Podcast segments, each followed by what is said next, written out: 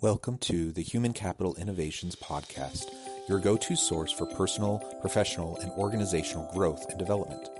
We hope you tune in often for all things people management, organizational development and change, organizational leadership, and social impact related. Maximize your personal and organizational potential with Human Capital Innovations Podcast.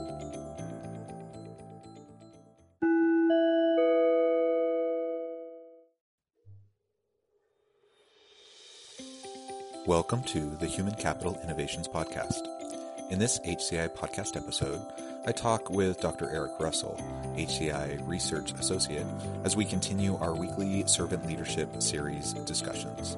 This week, we discuss developing people and Dr. Jim Laub's work on the topic. Dr. Laub is best known for building the Organizational Leadership Assessment Instrument that measures servant leadership within organizations, as well as job satisfaction of followers.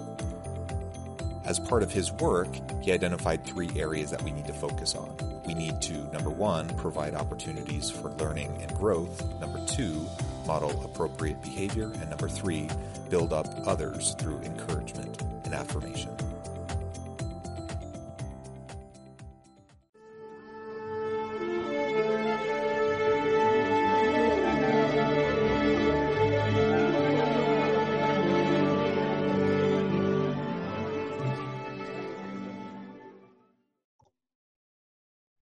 Dr. Eric Russell, welcome back to the Human Capital Innovations Podcast. Thanks. Great to be here. Uh, it's wonderful to have the opportunity to continue our weekly servant leadership series where we discuss different aspects, principles, facets of servant leadership. And uh, I'm really excited to have the opportunity to talk with you today about developing people as it pertains to servant leadership. Uh, for listeners who may have not uh, had the chance to to listen to the previous episodes in the series. Uh, each week, we're taking a different aspect of servant leadership and exploring it. And Dr. Eric Russell uh, has been joining me for each of these discussions. Eric is an HCI research associate and he's an associate professor of emergency services at Utah Valley University. Uh, Eric, would you like to start us off with a, a brief um, description of this this uh, attribute, this concept of developing people as it pertains to servant leadership? I will. So there was a big movement um, in the '90s to take uh, Greenleaf's writings and take them beyond the theoretical concept and more along the lines of uh, research and actually going out there and and testing it within organizations and developing uh, measurement tools and ways that we can assess organizations and individual leadership. And one of the one of the more famous ones was developed by Dr. Jim Laub, and it's known as the organ- organizational leadership assessment tool. Um, it has been used, I don't know, by many corporations and organizations to do uh, servant leadership measurement, as well as um, a ton of dissertations throughout um, the universities to to actually do research within um, nursing, law enforcement, fire and rescue, uh, marketing, higher education, K through 12 education, and it just it measures um, the level of servant leadership within an organization. It breaks it down into different components, uh, and it's been added uh, to probably I would say in the last I'm going to butcher this maybe the last five or six years, but they added the job satisfaction questionnaire to the OLA. So not only are you measuring um, uh, servant leadership within an organization, but you're also measuring the uh, job satisfaction of followers, and that is a that's a great telltale sign of a servant leadership organization. Is is there's a lot of there's high job satisfaction, and there've been a lot of correlative studies between those two that have been that have been done recently there was one done in the fire service um, that was published about a year and a half ago two years ago. So yeah it, it's it's pretty cool because it, it's it's a good it's a good thermometer for for agencies and organizations on where they are especially ones that claim to be servant leadership organizations and it's like uh, you're not but we can get you there. Yeah yeah and you mentioned briefly all of these studies that look at um, the connection between servant leadership and job satisfaction. Um, and I don't know actually if there are similar studies that look at servant leadership's connection to employee engagement, um, uh, productivity outcomes, those sorts of things.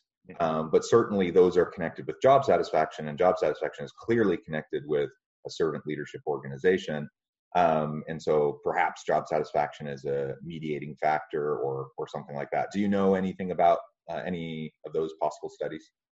We do. We have stuff uh, as far as employee engagement, um, sales improvement. Let's see what else. Retention, creativity, innovation. There's been all sorts of studies done on on all of those areas, and like we all, there hasn't been one yet that found that servant leadership doesn't improve all of that stuff. So yeah, they're definitely there. There's need for more studies. Every single one of the, the studies that I'm familiar with have said, listen, we need more future research is needed. We need to expand this stuff out. There also needs to be more quality. There needs to be that more qualitative to get that experience, that voice of the individuals. Um, so there is definitely uh, not just work that exists, but also more work to be done. It never sure, ends. sure and I, th- I think about uh, uh, this is a bit of a tangent, but I, I, think about, for example, the job satisfaction literature that's been around for 60, 70 years, mm-hmm. uh, that's been developed, and literally thousands and thousands of studies have been done in just about every arena that you can possibly con- conceive of, right? So it's there's there's so much research, and um, the the job engagement, the employee engagement um, stuff has really only emerged over the last couple of decades, really full force the last decade or so. Um, so even though that's caught on, there's just not as much of it yet, and, and certainly not as much that would be directly connected to servant leadership. So I think there's definitely um, a lot of opportunity uh, for people to do meaningful research in this area, but also not just uh, not just academic research, right? Not just uh, the ivory tower um, type of research, but practitioner oriented research that's oh, yeah. very applied that will allow leaders to better understand what they're doing well, what perhaps they need to work on, and how that's really translating over to how their people are feeling supported, empowered, uh, and have the opportunity to be them their best selves in the workplace. Mm-hmm. No, well, well said. There's a big movement um, to try to get academia to stop publishing these. It's publish or perish. You and I are both in academia. We understand the way academia works. You do these studies that are meaningful and you publish them in, in journals, and the only people who ever read them are grad students and maybe some of your colleagues. And so there's this push to get the information out into the trade publications, and I've been trying to do that as well is because there's been a lot of stuff that's been discovered, but it's hiding in these journals. And then if you have to have a subscription to these journals, it's like, well, who the hell is going to read these things? And the way we write in academia, it needs to be translated for trade and industry where it's actually something that's enjoyable and meaningful. So yeah, I agree with you. These studies can't just be done and published in these in these journals and we have to ask are we really getting our money out of academia when that's all that we're doing I get the whole medical studies there, but we need to make sure that our work as academics is getting to the to where the rubber meets the road. Yeah, great. Well, then that was a little bit of a side tangent, but but oh yeah, yeah, but relevant, but relevant, very yeah. Yeah, so let's let's come back to the organizational leadership assessment instrument uh, and Dr. Jim Laub, um, the his servant leadership attribute of developing people. Um, that refers to uh, providing opportunities for learning and growth, modeling appropriate behavior, building up others through encouragement and affirmation. Um, it's all about that support. It's all about kind of having a, a growth mindset, a coaching mindset, uh, mm-hmm. where where you see yourself as a leader, you, you you see your role as trying to lift everyone around you, right? Right. So, where do you feel like uh, organizations are coming up short when it comes to developing people generally, but also specifically as it relates to servant leadership?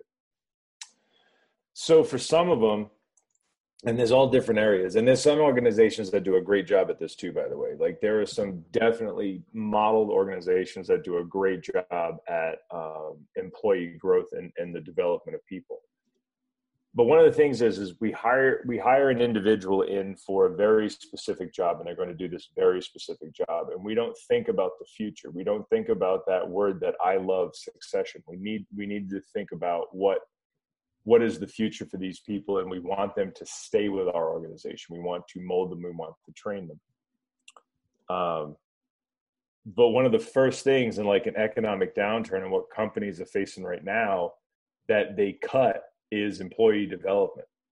So they cut money to send people to conferences and to training programs and all. So people just stagnate. So they, they come out they then another thing that a lot of organizations cut is especially public organizations is they cut um, educational benefits. So they give you some type of a stipend to go to school to improve your education. So you hire people in with let's say an undergraduate degree um, normally there, there might be some type of development where they can go on to get their graduate degree.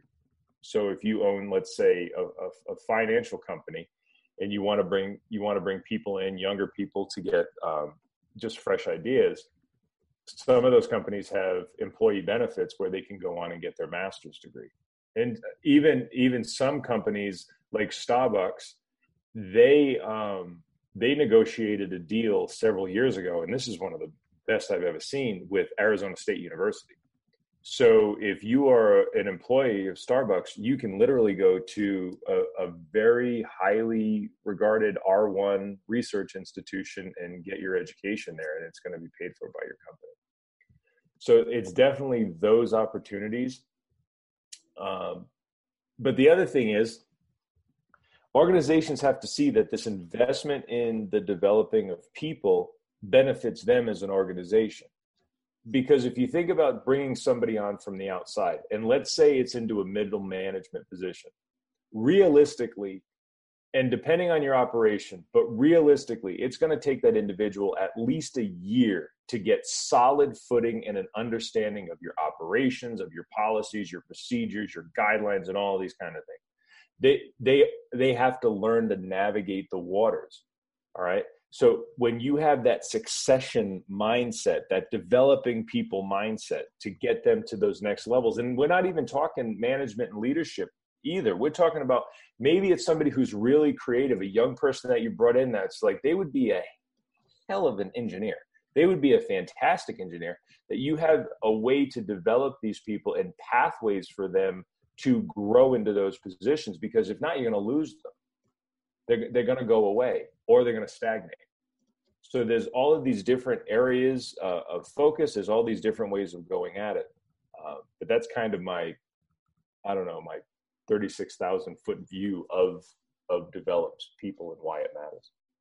Yeah, uh, that's a great overview. Um, and like you said, there are some really great examples of companies that do this quite well. Unfortunately, there's also many companies that don't do it quite so well. And it is, you're absolutely right. It's really one of the first things to get sliced when we're in a time of crisis, in a time of budget constraints. Um, you know, a global pandemic putting the strain on on on finances of organizations.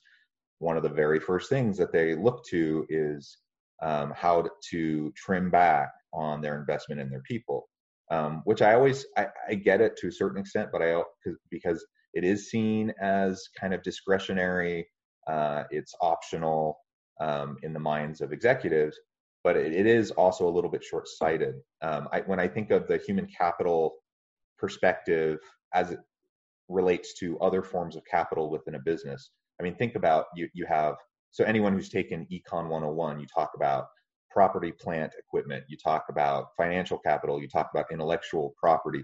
You have all these different forms of assets and capital at the discretion of leadership in an organization to move forward the purpose of the organization and to provide the products and services and value to the shareholders, etc.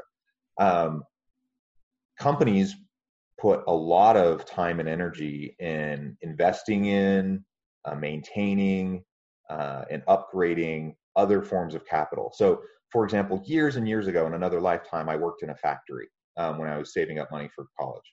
Um, I, I, worked. Uh, one of the jobs I had in the factory was working on a, one of those giant big press machines. I don't know if listeners have ever been in a factory to really get a picture of what I'm talking about, but these big machines, you know, might be 20, 30 feet tall, 20 feet wide. It's giant piece of machinery.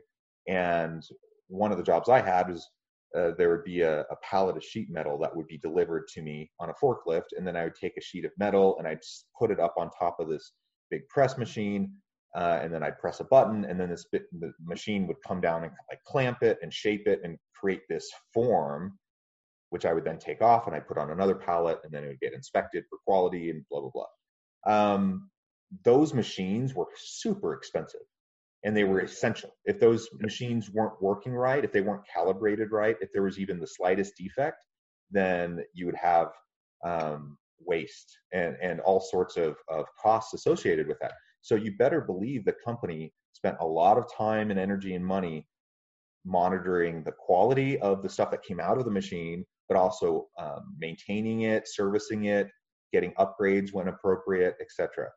Um, if if a company is so tuned in to the importance, the necessity of investing in and valuing other forms of capital, it, it does blow my mind a little bit when when they forget the essential ne- and necessary element of the human capital that they also have in their organization, because the human capital is also super expensive, uh, particularly at higher levels in the organization. The cost uh, of one bad employee uh, and the cost to replace an employee, these, these are tremendous expenses to organizations. Um, yet, when we're in a time of financial trouble, it's usually one of the very first things that's going to be cut. They're not going to cut maintenance on the machinery, uh, but they will cut the investment in the people and in helping right. develop the people. So I, I, just throw that out there as something to noodle on for for leaders. Uh, I get the pre- the financial pressures, and I, I get why some elements can be seen as um, you know necessary versus optional. Uh, I, I just don't think it's as optional as, as a lot of leaders often make it out to be. Uh, another thought I had, and and interrupt me, Eric, if I've shared this with you previously. Um, I don't think I have, but years ago when I was um, working in South Korea, I learned a lot of proverbs, and one of the the proverbs based on Confucius and and Buddhist um, teachings was this idea of bluer than indigo. Uh, have I shared that with you before? You have, but go ahead. I actually really like this. If our listeners haven't heard it, they need to.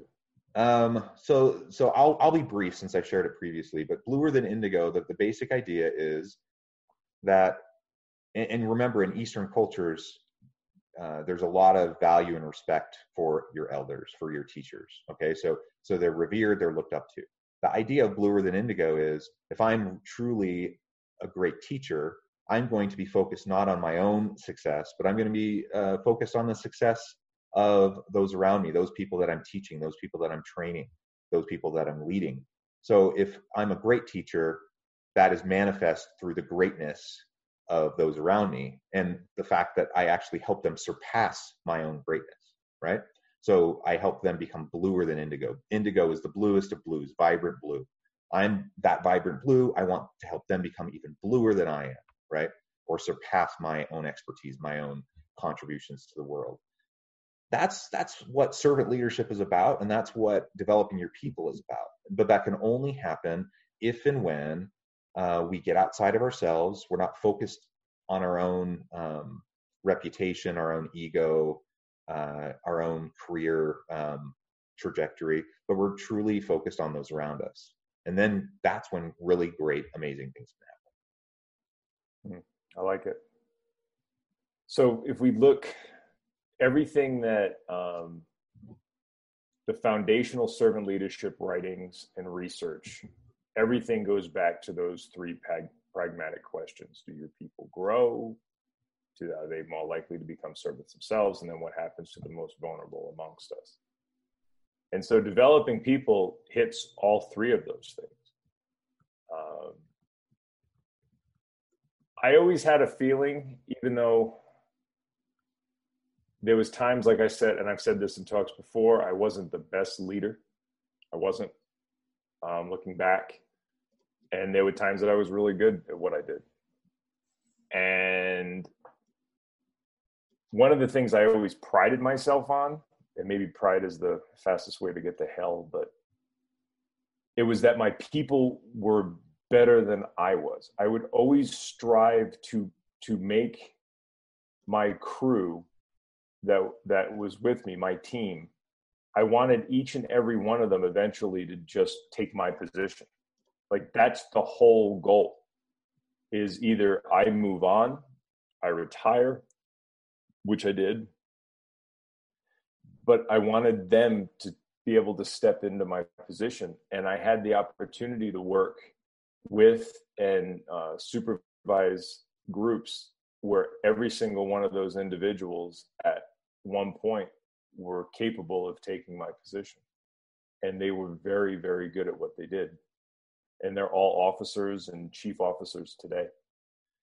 And there's, I get a lot of satisfaction in that of, of developing people. It, it also allows you, the more you can develop your people and the better your people are, the faster you can turn that leadership off off switch you know you can turn that switch to off and and you don't have to do that direct management over people you don't have to constantly supervise and overlook because you just know that they've they've grown and you've helped develop them into well you you know or better than you better than bluer bluer than blue kind of a thing and it benefits you as as a leader to have your people that way if your people have to constantly ask you questions, if your people are stagnated, if your people are not growing, your job is harder as a leader. And the thing is, is your money as a leader doesn't change. So how, what do you want to do? You want to answer your phone at three in the morning constantly and be woken up, or do you want to know that you got a team of people who can take care of it? Now that doesn't that doesn't mean if you have a massive situation, a massive incident, you as a leader are responsible to be there. But the day-to-day mundane of an organization should be able to run without you even being there. You should be a steward of that organization at some point where you're going out. You get to now relate into the community at large. Go get those new contracts. Go schmooze money that needs to be your job. But the only way that you can do that and not be popping, I don't know, 13 tums a day because your ulcers are flaring up is, is you develop your people. Because when when your people grow and they and they've been developed, they they can now model you. Was so what does Greenleaf say? Can you do they themselves become servant leaders? And then what does law of attributes say about develops people? It it it asks straight up, are do those people do those individuals do they have behavior that can be modeled i.e your behavior? So all of that comes in to make you more money and free time. And like you used the key word um in a i just had that paper come out on green soup leadership. The problem with servant leadership in organizations is always ego it's always ego oh, I'm going to spend this time and this money to develop these individuals for what? For what? And it's like, so you can benefit, so you can make a lot more money, so you can have a lot more free time. That's what happens. You, I always like to bring this back to the rational selfishness of the leader is you benefit by developing your people because when they themselves get built up and they themselves can be empowered and delegated to you're free to go do the things that you want to go do. You can even start a second business if you want. It's up to you, you know? Yeah, and it's it's not just about selfishness though. It's it's it's more complex than that if we're thinking about ego, right? And we could go down a rabbit hole talking about oh, we can go way deep.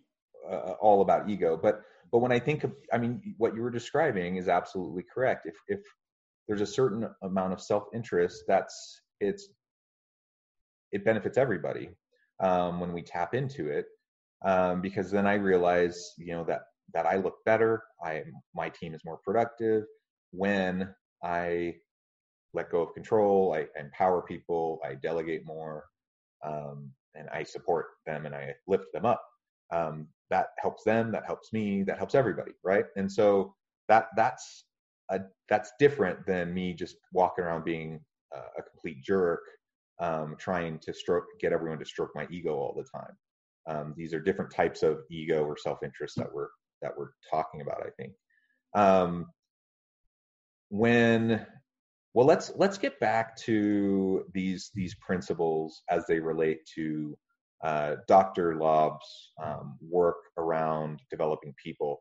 Um, three specific elements, and maybe we can take each in turn. Um, first, providing opportunities for learning and growth. Second, modeling appropriate behavior. And third, building up others through encouragement and affirmation. Um, so let's start with the first one, providing opportunities for learning and growth. What what do you see as the biggest opportunity here for organizations, even during an economic downturn when budgets are tight and maybe companies may be inclined to cut budgets towards training programs and such? What are some creative ways that organizations can still um, provide opportunities for meaningful learning and growth of their people?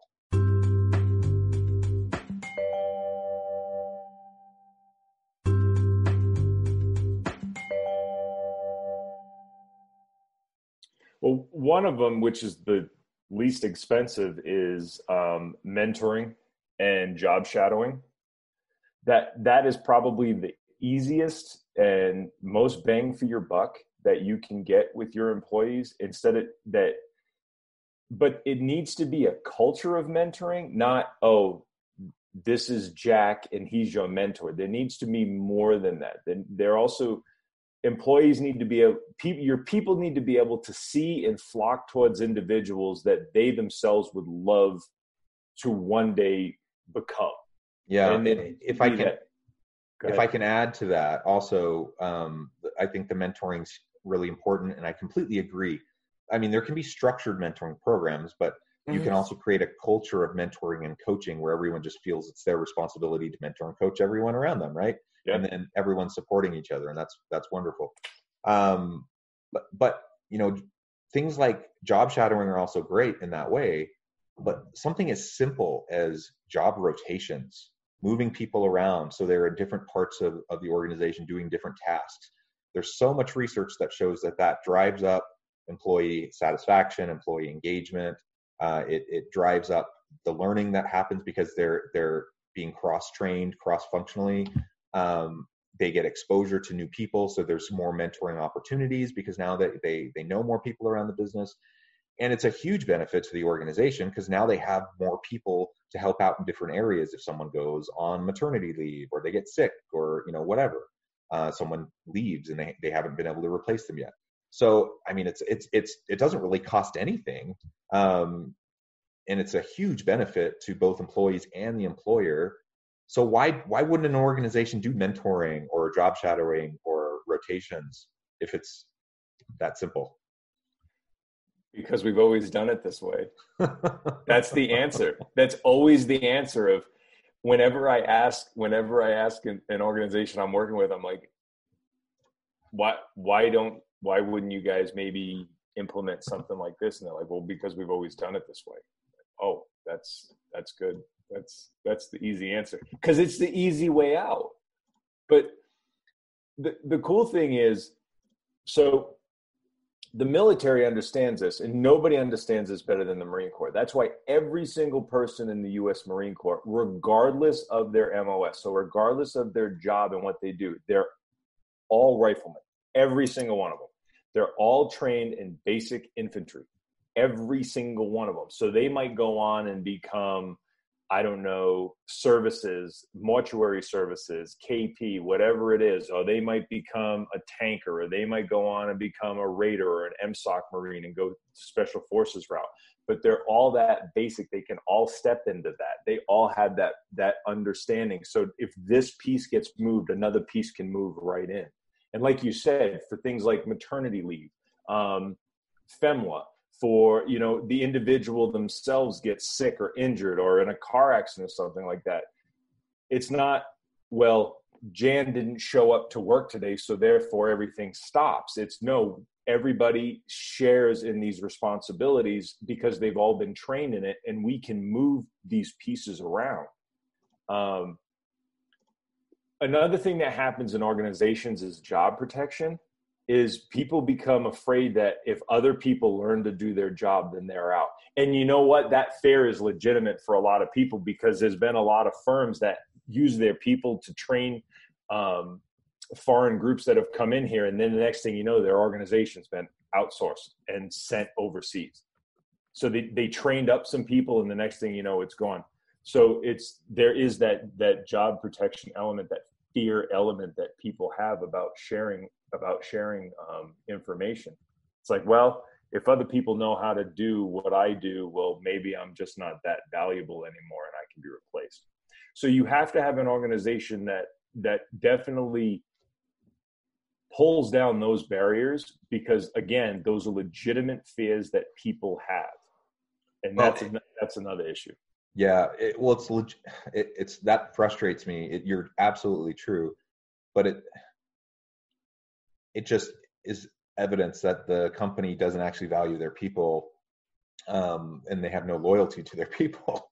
Uh, i mean which is not which is kind of the opposite of what we're talking about. You invest in your people um, you help develop your people so that you can show them your commitment to them and engender commitment back towards the organization and it lifts you know it lifts everybody. Uh, so if that's what we're going for doing what you just described which is not uncommon um, completely undermines and erodes your your efforts to to really develop your people. Um, so that does frustrate me when i hear about organizations doing that and it is a legitimate concern of employees if they've seen evidence of that happening. So then, I mean, wh- whether it's perceived perceived by the employee as being that way and being dangerous, or the company's actually done something to demonstrate that yes, it is dangerous for you if if other people are are good at what you do. Yeah. Um, either way, the result is now you have employees that they intentionally silo information they intentionally try to put up barriers so they're the experts, so everyone has to come to them. And that is incredibly problematic uh, for a whole range of reasons uh, for a healthy, successful organization to be able to thrive. Because inevitably, you end up having these, these people become these arbitrary gatekeepers that that with all this control and power beyond what maybe their job title even is or their role in the organization because everything has to funnel through them and and things get clogged up and slowed down let alone you know nobody's there to do their job if they leave. I, I once uh, years ago this was maybe even a decade ago yeah it was about a decade ago so it was it was after the uh, the financial collapse um, uh, back in 2008 and the recession that followed and i had a, a student in one of my classes at the university uh, we were talking about uh, succession planning and uh, early retirement and preparing people to take over roles and such. And she was she was sharing uh, the story of her father, who was a senior engineer at Boeing. Uh, he'd been there for like 30 years, and he made a ton of money. Um, he he was very expert in what he did. Um, there re- really wasn't anyone else that could do what he did. He made a ton of money, but because of the recession, they uh, Boeing rolled out early retirement plan, you know, with uh, so, so if, if you take this early retirement, we're going to give you a severance package, and then they can clear off, you know, all of those high salaries off the books. That's that was the point, right? So so he took he was close to retirement anyway, so he took the early retirement, cashed out his severance, um, and left and started retirement. Well, lo and behold, within a year of him leaving, Boeing churned through like three or four different people in that position none of whom could do the position because nobody had his his uh, institutional knowledge, his technical expertise. No one was able to do it uh, because he was the sole expert that could do that job at Boeing. Uh, and and they tried hiring these these uh, Ivy League, you know, uh, really well trained younger people that they could pay less money uh, and then train up, and it was just really hard. So that what they ended up doing is hiring back my student's father as an external consultant. So now they had a person in the position full time that they were paying a salary, plus they were paying my student's father about one and a half times his normal salary when he was in the position himself to come and be on the job. And he did that for like two years. So he got his severance. he got his like one and a half times external consultant fee and boeing had to pay another person the salary i mean how stupid and and it's not like boeing is is, is a stupid company they're, they're a very mature um, large global company but they fell into the same trap that so many people fall into. They didn't have people they didn't have succession planning. They didn't have people who had been developed over time. My student's father made out like a bandit. Um, boeing probably ended up spending five times more than what they would have spent just to keep him on the job uh, in the first place. Uh, and and ultimately they had to bring him back so he could train people and get people ready to do the job. That we see that replicated over and over and over again in organizations that aren't thinking about developing your people they're not thinking about succession planning uh, and and i hear this constant concern about well if we train them they're just going to turn around and leave. Oh yeah that's a good one. Um, maybe maybe they will but if you don't train them i guarantee you they're going to leave. Oh yeah they're gone. They're, they're going to go somewhere else. They're going to go to yeah. your competitor. Um, yeah. so i mean i get it. I get we're, we're not things have changed in the world and we're not in this situation where people go work for a company for their entire career. People shift jobs. They shift jobs relatively rapidly nowadays. Um, but that doesn't mean the benefits of investing in your people are any less than they were before. Um, in some ways it's way more vital now than it was before because of the hyper competitive labor market and being able to attract and retain good people. So. Yeah and there's a lot of organizations that do it right and they don't have to worry about losing a person. When you talk about retain you one of the biggest costs that organizations face is retention. You know so what does it cost you to bring a new person on to get them spun up? Like where is that cost? But going back to this the student's father the problem with organizations is, is they start looking at individuals as processes so it's like okay if i move this piece here this piece costs here and this piece goes but they never be, but they've outsourced humanity. You know what I'm saying? It's usually people within a human resources department that has no idea. They're just looking at numbers. And I'm not blaming them either. They've kind of been set up to fail in all of this too. They're just looking at numbers. So if all you're looking at, if you're looking at somebody that's going, okay, we have an engineer here that's making $210,000 a year. This individual's been with the company for X amount of time.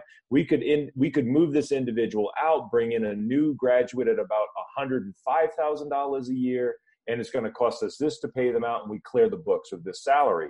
Okay, that's cute, and it works on paper. It always does. Everything always works on paper. But what you just did was is you just flushed all of that experience and talent out the door because you didn't value it so, what do you put the value on?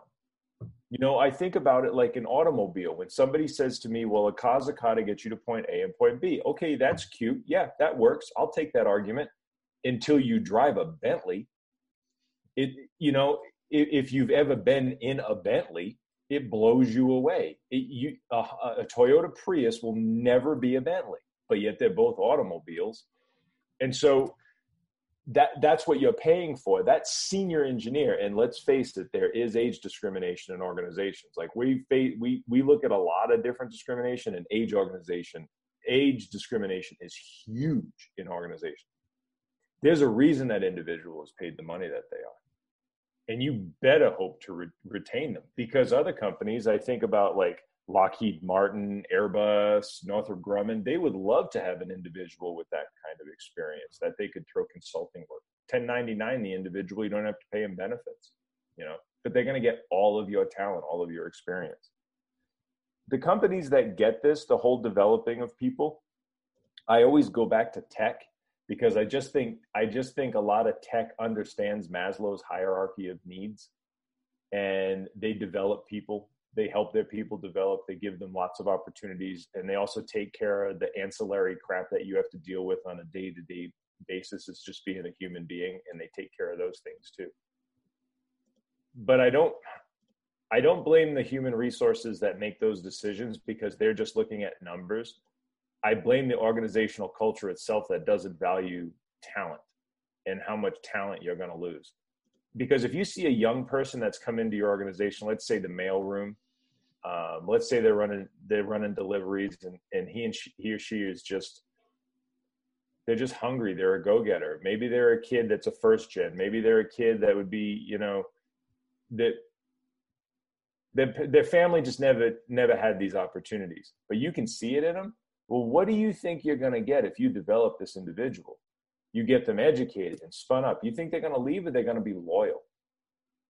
Because that's the thing about working class people. I grew up i grew up in a, in a working class family and i i don't all of my family stayed with the organizations that they worked for their whole lives you know after they served in the military, they hired on with, say, a factory or a fire department or a police department or a hospital or something like this. And they stayed with the they stayed with those organizations loyal their whole entire life. This is a new thing. This this whole thing of, well, if we develop them, they're gonna leave. No, no, it's more about the culture of people jumping ship and balancing your books on the backs of human beings. Yeah, it, it's a it, this is a new culture. This is a new way to be. Yeah. You know? Well, and, and you said something that I think leads into the next point, uh, modeling appropriate behavior, because it is it is so much of this is built on the culture of the organization that derives from the modeling of, of the business uh, of the leaders. I, I, mean, there's processes, policies, procedures that certainly influence culture. They certainly influence how these types of things get handled within an organization. But we all know that if a leader pays attention to something, that's what the employees put their focus on. And if a leader does something, that's what the employees put their focus on, regardless of what policy says, right? Yes. Yes. Um, and so modeling is so vital, it's so important. And if you have senior leadership, C-suite executives um, who who not only say the right things, but they, they actually they display these behaviors and they to they show to their employees that these are the types of things we want to see you doing and they they reinforce that over and over again then it will it will emerge even if you have a bunch of kind of uberly self-interested ego-driven people at lower levels they will still do it because they will see that as their path to getting forward they won't be able to, to get ahead in the company unless they follow the model of the leaders that they are um, working under. So, I mean, I, I, always hope and wish that people would do things for more intrinsically motivated reasons, but ultimately, doing good is doing good. And right. if if people are doing good behaviors, they're doing good behaviors, and they're helping people, and they're strengthening people, they're lifting people, and then I don't actually really care what's going on in their head as long as they're doing good things. Um, right. So so modeling modeling is so so important um, the last one before we finish off today uh, building up others through encouragement and affirmation how can organizational leaders do encouragement and affirmation in a way that seems sincere and not hokey um, not fluffy well so in one of my books i have a thing that's called the five dollar gift card you know like don't don't send me a five dollar gift card. That in an organization that's like the the worst. And then if you're given an award every month and bringing somebody up on stage and it's the, uh, the new person every month that's coming across the stage those those are very uh, disingenuous actions as far as far as i'm concerned. And i could go into detail about my own experience with this in the military. One of the biggest things that you can do for somebody is you can just give them a compliment.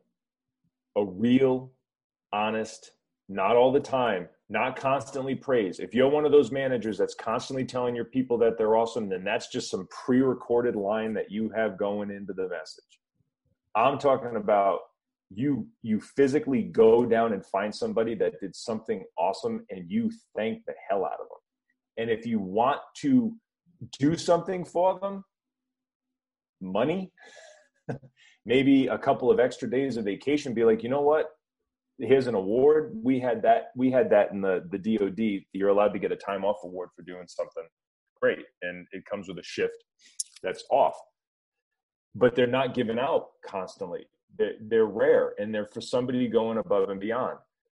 Another thing is don't praise people for doing what they're expected to do. If one of the reasons that compliments and affirmations and appreciation one of the reasons that those things fall flat and, and, and followers just see through them is you're just giving them compliments for doing the thing that they that they're being paid to do. They're like yeah i'm a professional. I came to work. You know this is what I, this is what you're being this is what you're paying me for. Save it for when they go above and beyond. Maybe they come up with a different process of doing things. Like i think of that machine that you talked about maybe you're in there at two in the morning because your phone rang and, and you're helping the, the the machinist in there troubleshoot this thing and you're not on the books and you're not getting paid for it. If if the individual that owned that plant came to you a couple of days later and was like um, i'm very impressed with what you did. I'm absolutely grateful um, for you coming in here. It meant a lot that's going to go a long way. It just will because that is a that's a that's a, an individual taking a time out of their busy day, and me, leaders and managers are busy as hell, and they have the weight of the world on their shoulders. And for them to just take a just a small amount of time to do something like that, that goes a long way with people because it, it's genuine. It, it's not, yeah, it's genuine. Yeah, yeah, I, I think uh, being sincere, being genuine is really key. Um, as we wrap this up today, uh, just to, to reiterate, so uh, it's so vital to create a culture of people development where everyone feels responsible to coach and mentor each other, where everyone feels responsible to help each other and lift each other, and that's modeled by by um, by senior leaders. We talked about three specific um, elements, the providing opportunities for learning and growth, that modeling by that modeling of appropriate behavior, and building up others through encouragement and affirmation. Uh, and as organizations do this more, you're going to get uh, people in your organization, even if maybe their heart is in the in the right place or whatever, however we want to define that. Um, initially, as people start to live and work this way and perform and have these types of behaviors what i've seen is that people very quickly come their, their mindset comes along with it right? So even if initially they kind of begrudgingly do the behaviors because they think that's what they have to do they, they start to see the the efficacy of it. They start to see the value of it. And then they will carry that forward when they're in leadership positions in the future as well. Well eric it has been a pleasure talking with you again today about um, developing people as it relates to servant leadership. Um, I encourage listeners to go back and listen to all the episodes in this series scattered throughout the um, through all the other episodes that we've been releasing. Uh, we've been doing this about once a week, and I think we're we are having some really great discussions. Um, Eric, I hope you have a great uh, week. Uh, anything you want to say as parting words? No, I think I think this is a topic that we could probably spend even more time on. We could we'll probably do more talks on developing people. Um, in the end, it's one of the best things to teach uh, leaders because they benefit and the organization benefits as your as your people are developed. Absolutely, absolutely. Well, thanks, listeners, for being here. Thanks, uh, Dr. Russell, for joining me, and I hope everyone stays healthy and safe. Have a great week. See ya.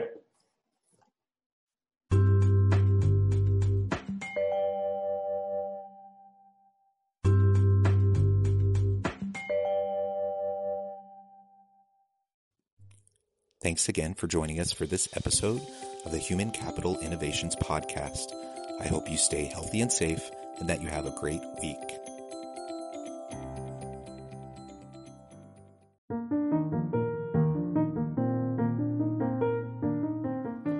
Check out our new weekly LinkedIn newsletter, Alchemizing Human Capital, exploring industry trends via original research and interviews with executives and thought leaders from across the globe. We look forward to having you join us.